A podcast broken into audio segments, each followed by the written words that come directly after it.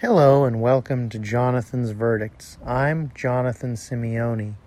I'm sitting outside on my deck recording this at about sunrise on a Saturday morning.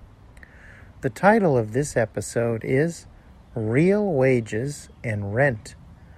The verdict for this episode is that for many Americans, wages are not keeping pace with the cost of living.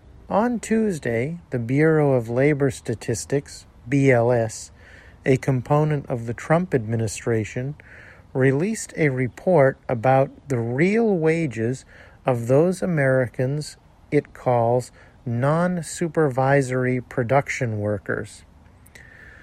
What you need to know about this is that this group encompasses roughly 80% of those Americans who are privately employed. The report by the Trump administration found that this group in 2016 had a real average hourly wage of $22.62 an hour. In 2017, this group had a real hourly wage of $22.59 an hour. The reason for the difference is that the wages of this group did not keep pace with the cost of inflation. So, in real terms, when you add wages and cost of living together, roughly 80% of the privately employed American workforce received less disposable income in 2017 than it did in 2016. I want to illustrate this with the rent part of this podcast. The National Low Income Housing Coalition is out with a report that says there is not a single state in the United States where someone on a minimum wage income can afford a two bedroom apartment.